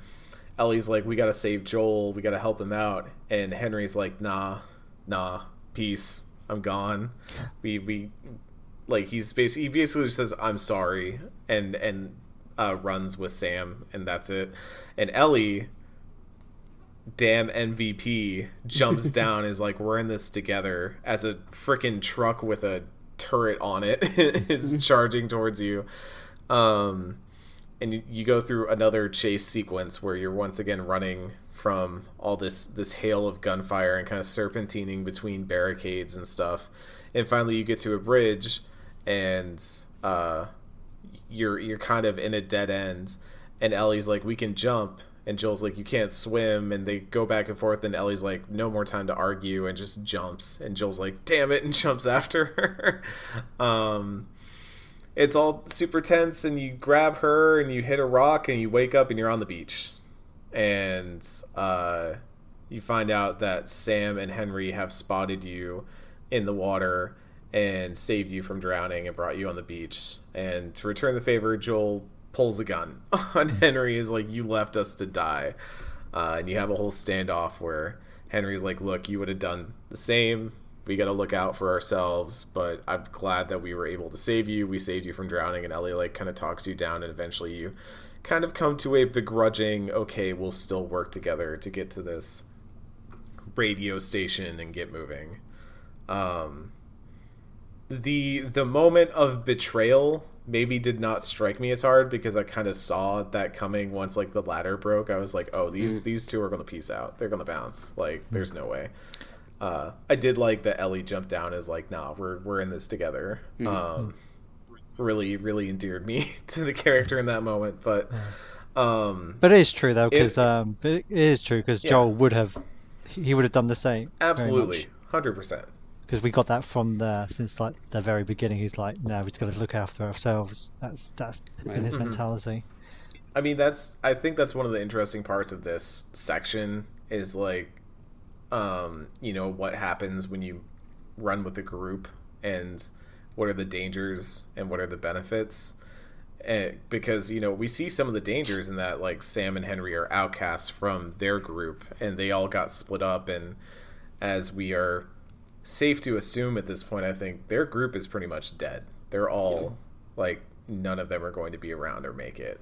Um, it's just Sam and Henry, and I think, you know, in, in survivor fiction, in zombie fiction, that's always a thing of like larger group means it's it's harder to stay alive sometimes. But Mm. um, I kind of like the way that The Last of Us did it here, where it's like, okay, these these two pairs have a common goal right now and they're going to work together but also like the second that something gets hairy like one of them is obviously going to look out for themselves the most like Mm. even within the group there is a hierarchy in terms of what they care about Right. um and so joel pulling a gun almost feels hypocritical but also it doesn't because like i'm sitting there like yeah joel would have done the same but joel's still alive so he's still going to be mad that he got left for dead um yeah i don't know. It's interesting. So now we're we're kind of progressing towards this military tower this this radio station that that we're going to go to to meet up with whoever might still be alive from uh, sam and henry's group. Uh, one interesting thing about this section that i think i just want to touch on here and i don't know if we need to touch on much throughout but it does one of those things where there are notes that you're picking up that are kind of this running story of a survivor named ish um, yeah, I mean, Yeah. I, I think it's worth picking up on because it's one. I think it's one of like the, the sort of like thread that we're about to follow. It's probably one of the more interesting uh, versions of environmental storytelling that the game does, and it also like. It, I mean, this might not you, you weren't playing at the time, Eric, but like this was like a standout moment for a lot of people that people to the point where people thought that we might get DLC that followed this storyline. Um, you know, in the, in the grand scheme of things, I don't think that would have made a lot of sense because I think, despite the characters that weave in and out of it, of is very much about Joel and Ellie, and I don't think that like it is a series that has any uh I don't know like that it, that it thinks anything else of itself that like it is about anything beyond these two and how they are like like it really centers the world around them and like the stories specifically around them and like it's not one of those things where people are like oh there are so many more stories to be told in this universe No, I they're- mean, they're, they're that. I mean, the TV show might. They said that might try and do that, but yeah, that's, um, that can that can be all kinds of weird shit. But I think Ish is like the story of Ish is like one of the my favorite parts of the whole. yeah Okay. Um, no, I, I agree with you. I like the story of Ish. I wasn't sure if we wanted to spend a lot of time on it, but um, Well, I mean, I think It's- it's worth like kind of describing as we go through Yeah. because like it does kind of play into the themes that are happening with uh, these two pairs and like what does like you know like you said like when you have more people in your group does that Right, lead to right. like more danger, more like poss- possibility for things to go wrong. Um, and you know if it does, what does what does it all look like in the end? Because it is one of the in spite of like the way that the story is going to go, it is on it is honestly like one of the more hopeful things by the end because it like despite everything that's going to happen, uh, the final note is going to say something along the like I believe too much in humanity to just you know let this destroy me and like me and this, the rest of this group that were, are still here. We're gonna you know keep going and find somewhere else to be. But um, yeah, let's let's let's start the boat. I wonder if I missed that note then, and maybe that's why I came away from it feeling a little bit different. Um, but uh, it starts off with like Ish as a boat captain. Uh, you get the impression that they were out at sea or had gone out to sea when the infection began or, or when it started running around. Uh, they're now out of supplies, and so Ish comes back ashore. We find their first note. uh, on this uh, run ashore boat, uh, basically saying like I'm going to head in for supplies, see what I can figure out. Um, as we keep moving through the area, we find like a big sewer grate that we get into. We start moving through the sewer system, um, where. yeah, sorry, I was, I was looking through some of these notes again. Uh, we we do like some some water puzzles and stuff essentially. Um, Mm. God, it's- I forgot that we have not really talked about how this Ellie on a pallet thing is really becoming a whole thing, and like the game is kind of nodding and winking at it a little bit, um, because as as we discovered, Sam and Henry have the same dynamic of uh, Sam does not know how to swim, and uh, as as we do the whole puzzle where we have to raise or, or we have to power on a lift and all that kind of stuff uh, to get everybody across this flooded area um, they henry makes a comment about how good joel and ellie have become at doing this whole like put ellie on a pallet and move her over and have her go activate something and all that and she's like yeah we're basically professionals at this point." point and i'm like man they know they know what they're doing with these segments. they, mm. they know how often they're doing these. And part of me is like, oh, that's always funny and stuff like that. But I'm always like, oh, you're getting a little too cute with it. you're getting a mm. little too on the nose with it. Um, but in that section, we also find um, more notes uh, about Ish. Ish has found a family that he trades with, uh, decides to hole up in the sewers with them.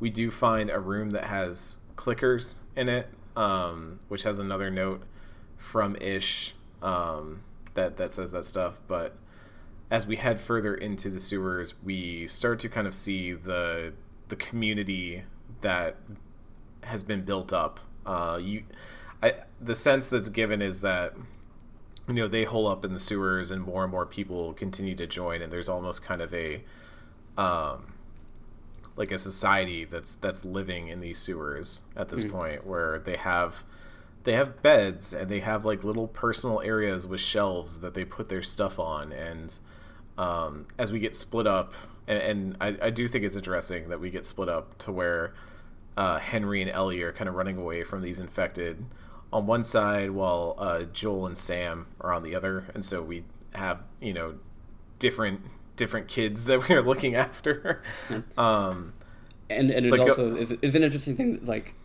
Sam does not have any of like the abilities that Ellie does. Like he doesn't throw Right, shit, correct. he doesn't have Yeah. the knife, he doesn't shoot anybody. he runs No. and hides a lot yeah Yeah, and plays into the fact that like Henry has been like deliberately kind of just like shielding Sheltering Sam from that, and suddenly it's like becomes something that we have to reckon with. That like there is like this uh, asset in terms of combat that we don't we suddenly don't have. right which sucked because this area has a bunch of stalkers in it Yeah. and it was a it was a darn nightmare to deal with some of that like we, we get the shorty in this section as well which is like a handgun shotgun um, and god bless the shorty in this section let me tell Yeah. you um, this this thing i foresee this becoming an mvp for me because as much as i like the the regular shotgun as well um, i felt like once once I had the shorty, I could rotate that out of my long gun holsters and start to run like hunting rifle, uh, bow and arrow in those holsters, and have like handgun shorty in the other one. And once you start upgrading that shorty and putting like more capacity in it and stuff like that, faster reload, oh my god, it's just it's a godsend. That thing is doing work. I love it. Um, but we also have more environmental storytelling because like we do find living quarters and stuff like that but we also find uh, kind of a nursery uh, Yeah. where children would have been and there is a note that explains what went down but even through environmental storytelling i feel like we can deduce that um, they were infected uh, that attacked uh, i mean so there, there's a note later on that i think explains what really really happened here Yeah. um, which is after we go through this whole section in the sewers where we're just running from all these infected and uh, even the final door we get to like uh, joel once we meet back up with henry and ellie and uh, you know Henry and Ellie are running from all these infected, and we meet up with them, and we're continuing this this escape scene, and we get to a door that Henry and Joel have to hold while Sam and Ellie get it open, and we get out. There's a really comical moment where on the other side, um, it says "Don't open infected inside," and Hmm. uh, they're like, "Great to know this." On the other side of the door, um, but we we get out into a village where there's a note uh, left there that that basically describes that like one person had left a door open at Right. some point and infected flooded in and took out the whole place and so we we found all these notes of like people were holed up in in the nursery and stuff and there were kids in there and they had a choice about whether you know how the kids were going to go because it was going to happen and it's it's depressing like it's a really depressing chilling scene this is a like this is Bleak. sad god damn yeah. It's one of the. Be- it's, I feel like it's one of the best like environmental storytelling bits, Right. and also with the notes because I've Yeah. had this thing where, where I've got to this point with games where I'm sick to death of picking up lore because like I'm sure there's people who like stopping to pick pick up lore, but like uh, I I'm like one of those people who like it has to be rightly paced so that I don't feel like I'm stopping purposely to read shit. Has to like go. Na- I'm trying to think of like uh I think back to there was this, there's another game Horizon Zero Dawn like there's this area when you drop into this room and there are like so many audio logs and you got to listen to every aud- audio log or you or you keep moving and actually the audio log is you can listen to it while you're still walking around but while you're still listening to this goes on for about three minutes you'll have picked up another audio log and like Mm. that means you do not leave the room or you just fucking skip the thing because i'm like it needs to be like rightly paced that you have not slowed to a crawl just to read up or listen to all these things so Right. and i feel like the last of us did it in a way that it was well paced out and stretched so that Mhm. you got you know from the environment you can got you got what was happening you pick up a note you get a bit more fleshed out and it kind of picks along at that natural pace right whereas these days there's just like lore central mm-hmm.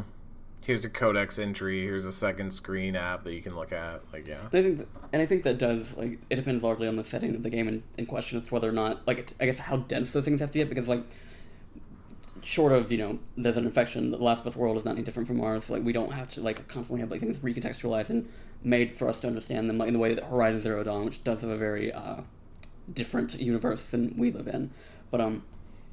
Yeah, like I, I think there's like a level of like like conciseness to a lot of the note the notes, and when they are you know brought in with the actual environmental storytelling they do, even if it as is as unsubtle as like writing they did not suffer on the ground, um, just like it, it works in a way that I think is uh, never makes it feel like it's a chore to like kind of like go out your way looking for because like the game will take you to the places that you need to go and it'll make sure that you have the context to understand these things as we uh, come across them, but um it did like something you know it comes into what is kind of like the larger theme the pittsburgh section is like uh the whole sort of like society that ish had kind of like cultivated uh their living spaces were very very concentrated on like taking care of children. Like the entrance we come into it like has like a painting like a castle like to be like oh well, you're all coming into this uh you know this, this very special place. And like there was a nursery there was a playroom there was a classroom.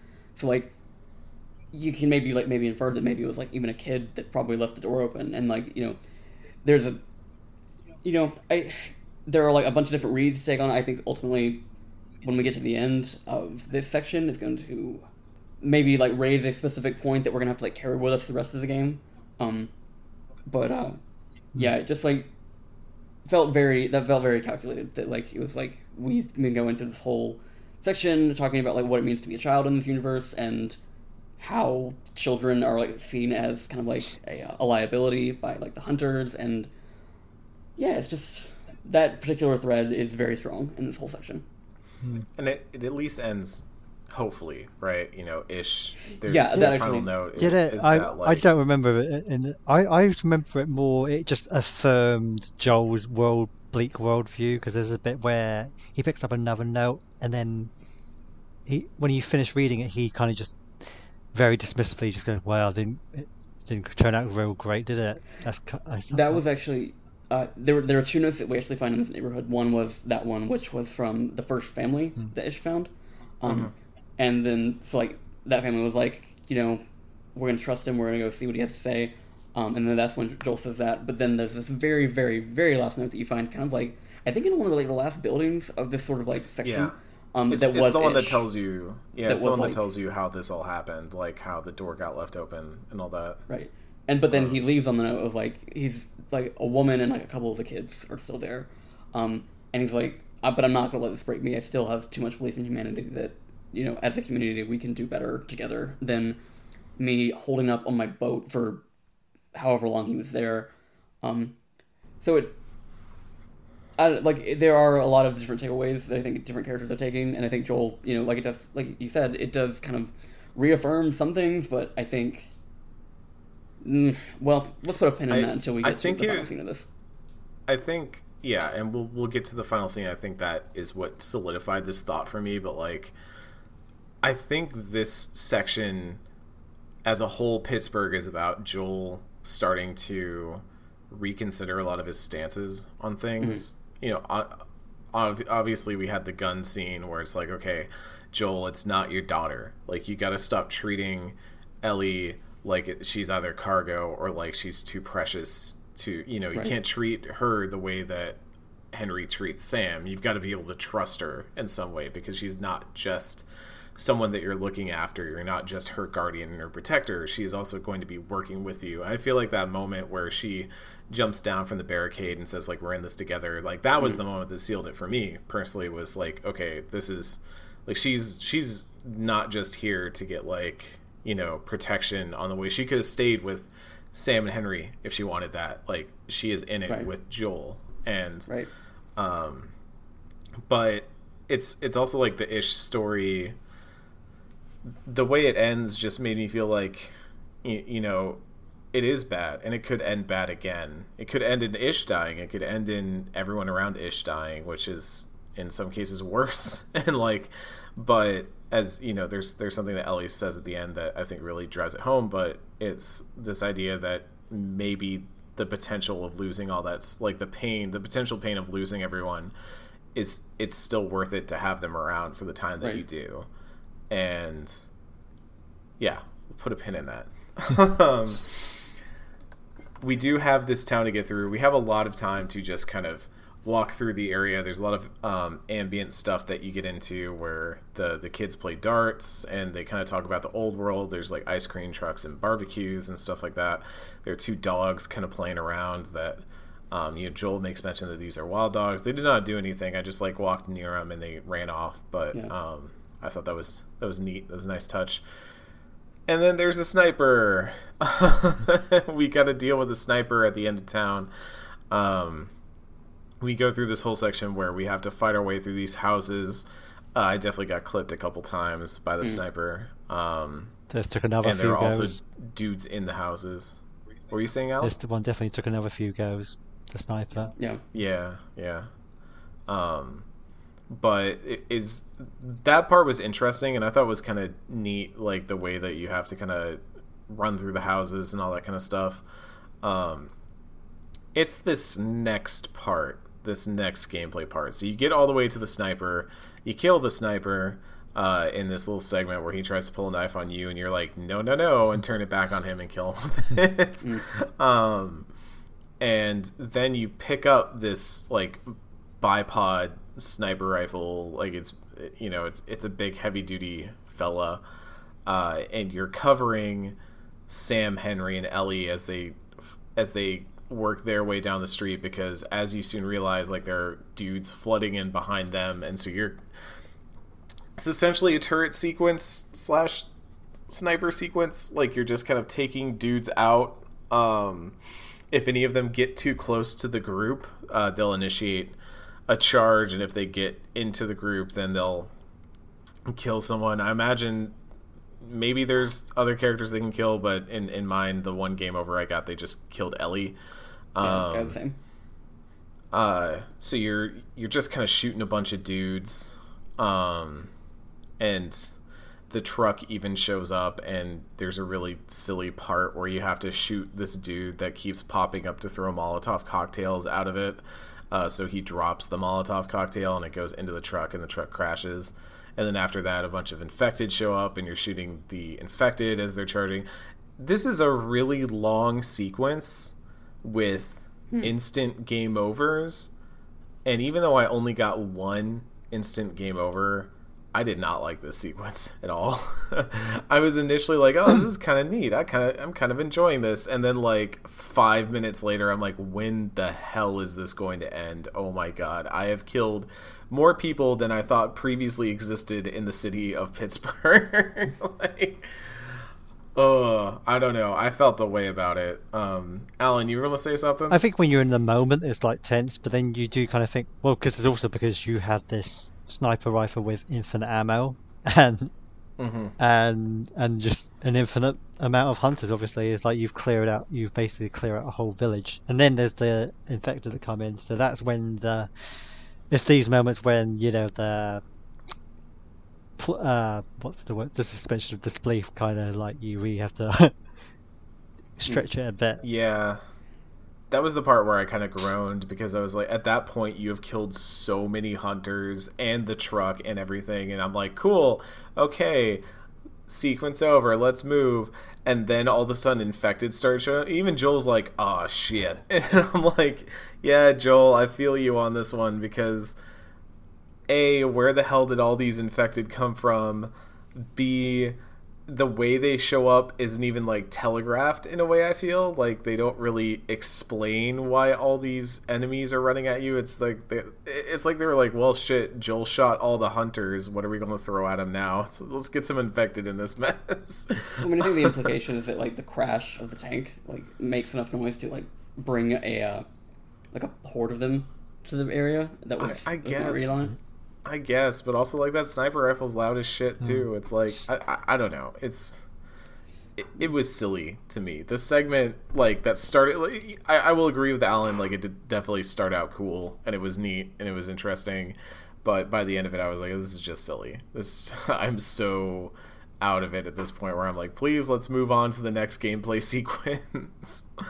um, it was the most PS3 era sequence that we've played thus far. I feel I was like, this is not something that you would do even on like an Xbox One or a PS4. I feel like this sort of sequence is so old. It's like when we were playing Mass Effect 3 and we did the turret sequences on mm. on uh, on a few different places actually now I think about it, but um, it, it, it's like playing those and you're just like, wow, yeah, they used to put these in every video game. Mm-hmm.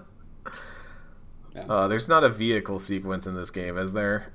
there's not like a driving mm, no. sequence, is there? No. Okay, thank God. um, is there a hoverboard sequence? Because that'd be sick. that would be very a different. That would be a different kind of future. Naughty Dog, you've got the tech from Jak 2. You got to put the hoverboard in this game.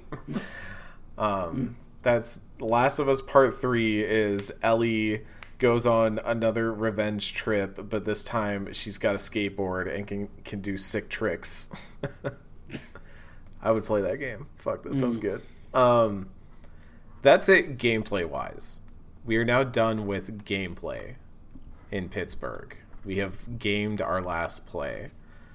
We do have one last story sequence, and I would say it's probably one of the heftiest that we've had so far. Mm. Um, you know, it's, I feel like there's kind of a rhythm that's being built up here in these these segments, so to speak. Um, that each one so far has kind of featured a singular character character, and um, first it was Tess, then it was Bill, and now it's Sam and Henry, and it builds up you know these themes over the course of it and then eventually you get to the end and there's one big last cutscene that is kind of the mm. send off for this character that both serves as a reason for why this character is not continuing with Joel and Ellie on their their journey, but also feels like kind of a thematic conclusion mm. to their arc. Um, right.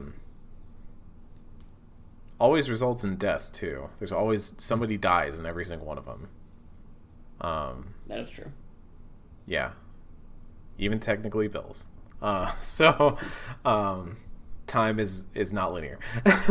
but uh, in in this specific one, and it's weird because it feels like it fakes you out a little bit too. Like, oh, you're at the state, the radio station, everything's Yeah. chill. Like they're just hanging out and they're talking, and um, Henry is is cooking some dinner and he's talking with Joel about how Joel and his brother Tommy. Uh, in case you forgot that Tommy was around, it's important that we probably remind you that Tommy exists because hey, he might be showing up soon. But um, uh, Joel and Tommy, for one of Tommy's birthdays, they rented some Harleys and took them cross country. And at this point, I'm getting a little alarmed because this really does sound like my dad. Because my dad has literally done not with a Harley, but he has he has gone on multiple cross country road trips on a motorcycle. So um, this is getting a little alarming for me.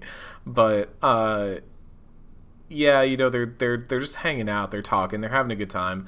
Uh, Ellie takes a moment to go talk to Sam because she's like, "Oh, you you olds, you, you dinosaurs! I'm gonna go hang out with the youth who are going to to, to outlast you all with our young blood." and she goes in the other room, and Sam is just having a depressive episode of of epic proportions. Uh, he's he's sitting there, kind of taking stock of the inventory that they have of all the food they've got and um, you know ellie's like kind of trying to joke with him you know like hey you know what you doing? How many canned peaches we got huh? And sam just gets all kinds of in his feelings where he's like you know what are you afraid of? I just feel like i'm a burden to everyone. And i'm afraid of those creatures out there. And and ellie uh ellie thinks on it for a bit and says that she's scared of ending up alone just scared all the time.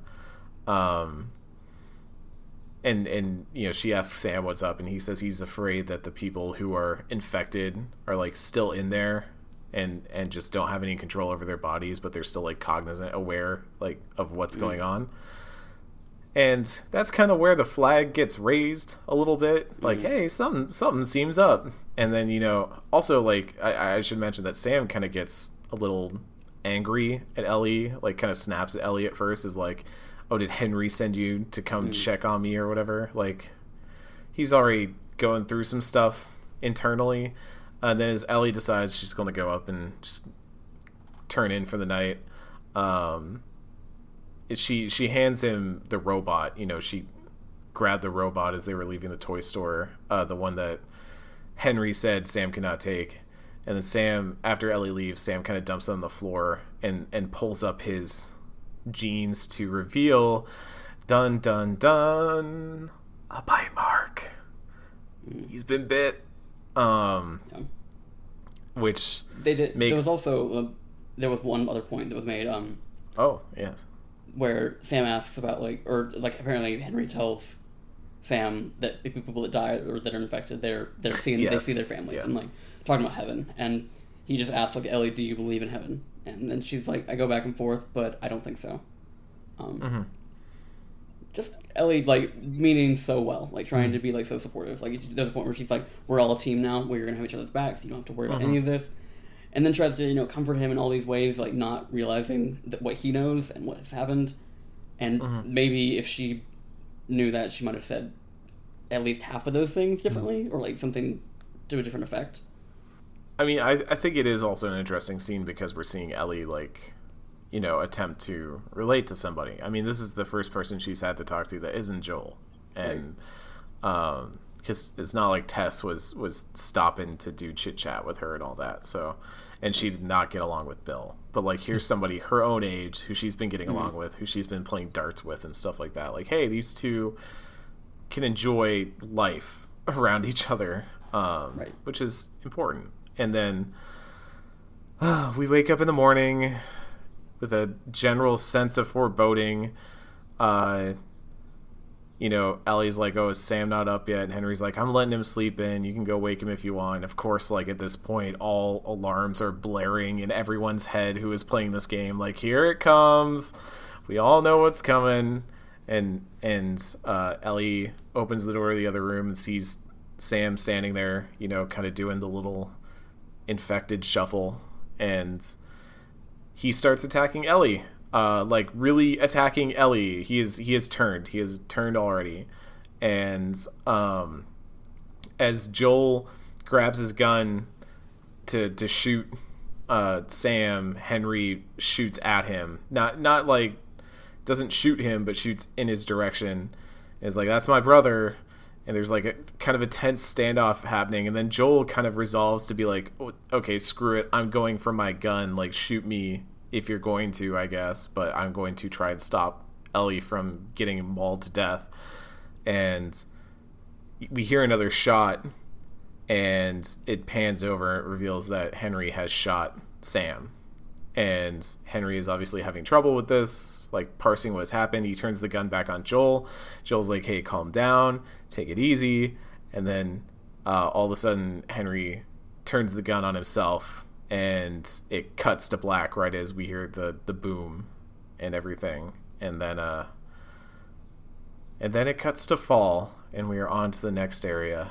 Um so this one this one was jarring. I knew i i knew going into this that there's a i knew that something happened to the brothers. I couldn't remember what it was but i knew that something happened to the brothers. That was like the reason why they don't continue on with joel and ellie. Um did not remember it was this or the the specifics of how it played out. Um, but the way the the thing that surprised me the most here was the way it just immediately cuts to black and heads into the next section. There's very little time left for any sort of resolution or carryover between.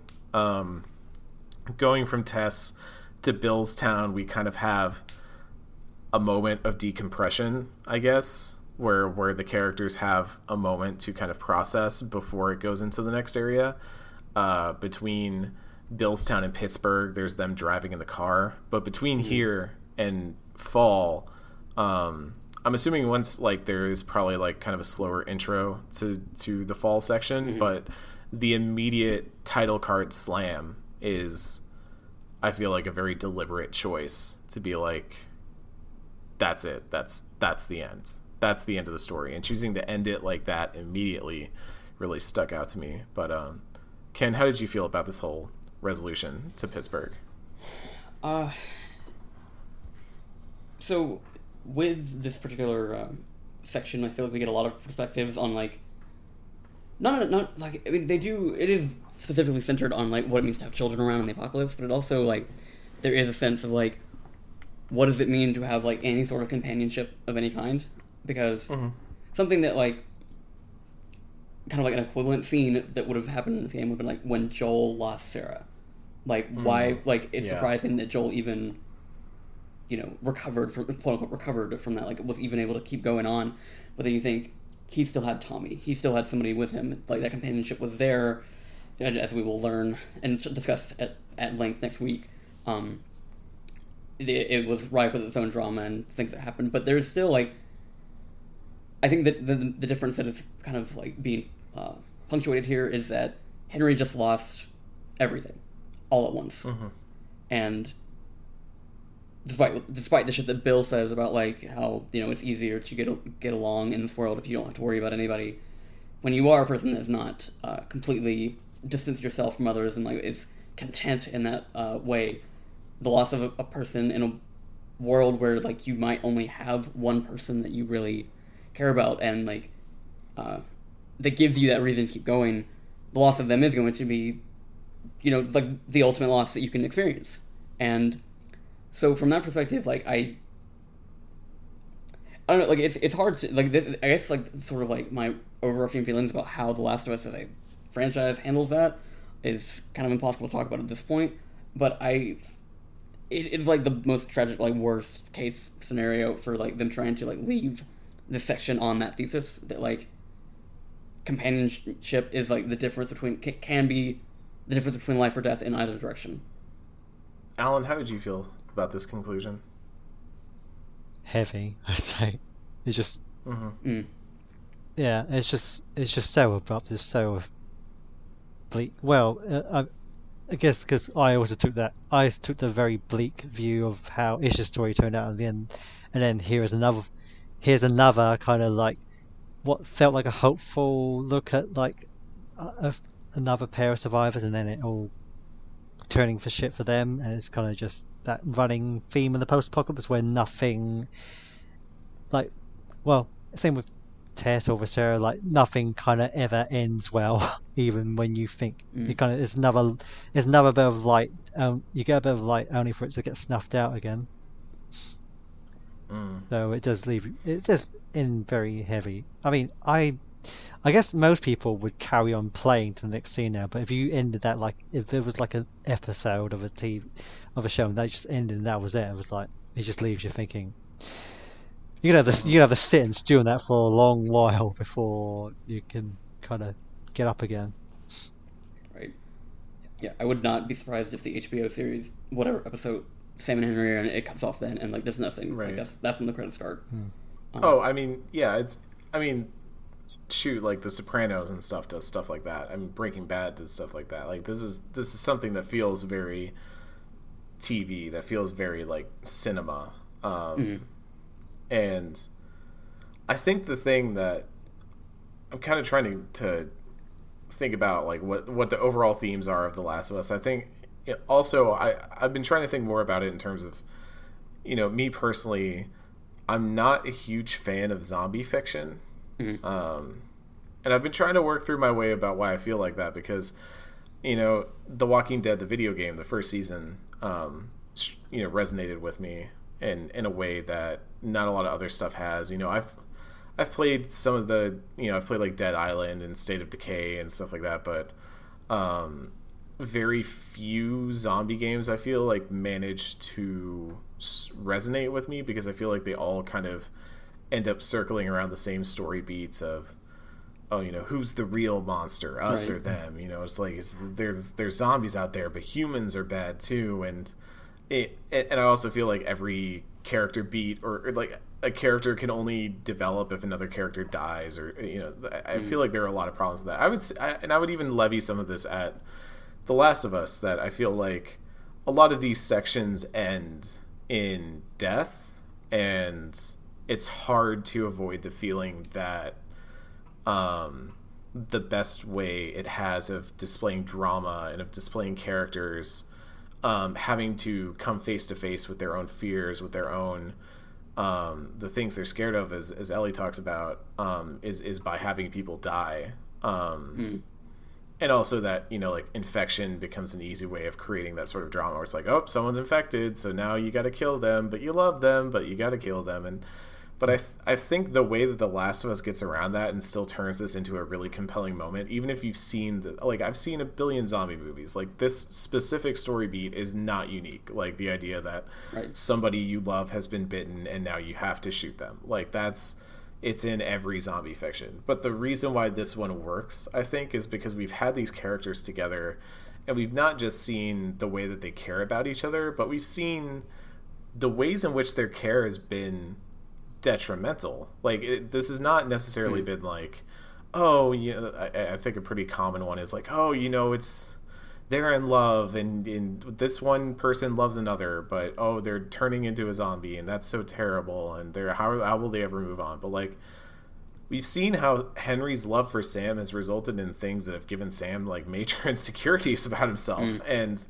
um and we've seen the way that sam has struggled to have a childhood and, and yet we've seen henry grow in just a short time and allowing sam these little frivolities these moments of having fun like even the way he jokes and he's like oh 14 huh like that's Yeah. it's it's such a nice moment and it's you know I, I'm and I'm still formulating how I feel about all this and I imagine that you know if we're if we're going to be talking to Tommy in this next episode then I'm going to have even more to say about this moving forward. Hmm. But I think the thing that The Last of Us is doing that I really enjoy is that it's portraying how important human life is and not hmm. just human like like people being alive but people being alive together and Right. how that's worth fighting for even despite the fact that it will probably end terribly. Because really like you know it, I I feel like it's implied very much that like all these characters have low survival rates naturally. You know, even if there's not infected around, there's not enough supplies. There's not enough you know food, ammo, whatever you need to get around, and there's there's the, the population's growing and the scarcity is growing too. And I'm interested to see how it continues to deal with that. How it continues to hmm. deal with the idea that like life is precious and being around each other is precious and Right. uh, I, And- I I hope to see that expand more.